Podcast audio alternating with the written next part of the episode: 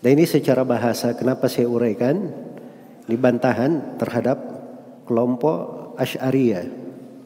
Sebab orang-orang Asy'ariyah mengatakan bahwa firman Allah itu tanpa huruf dan tanpa suara. Mereka bilang firman Allah tanpa huruf dan tanpa apa? Tanpa suara.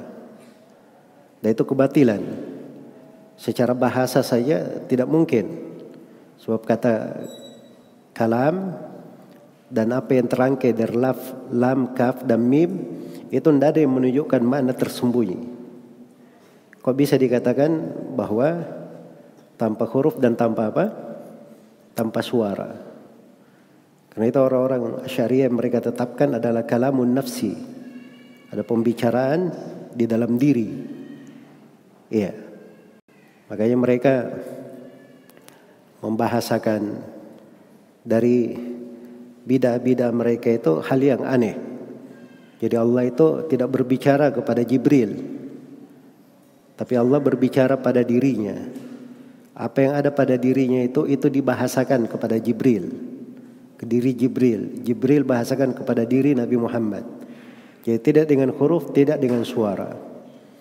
Dan itu dari kesesatan orang-orang Asy'ariyah yang sangat besar sehingga dibantah oleh para ulama dari masa ke masa. Di antara yang membantahnya dalam satu karya tulis sendiri adalah Syekhul Islam Ibn Taimiyah rahimahullah.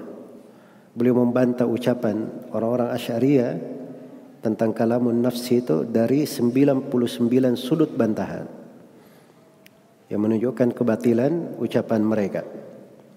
Jadi maksudnya di sini kalam secara bahasa itu adalah nutkun mufhim atau mufham adalah pembicaraan yang bisa memahamkan atau bisa dipahami. Itu yang dimaksud dengan kalam.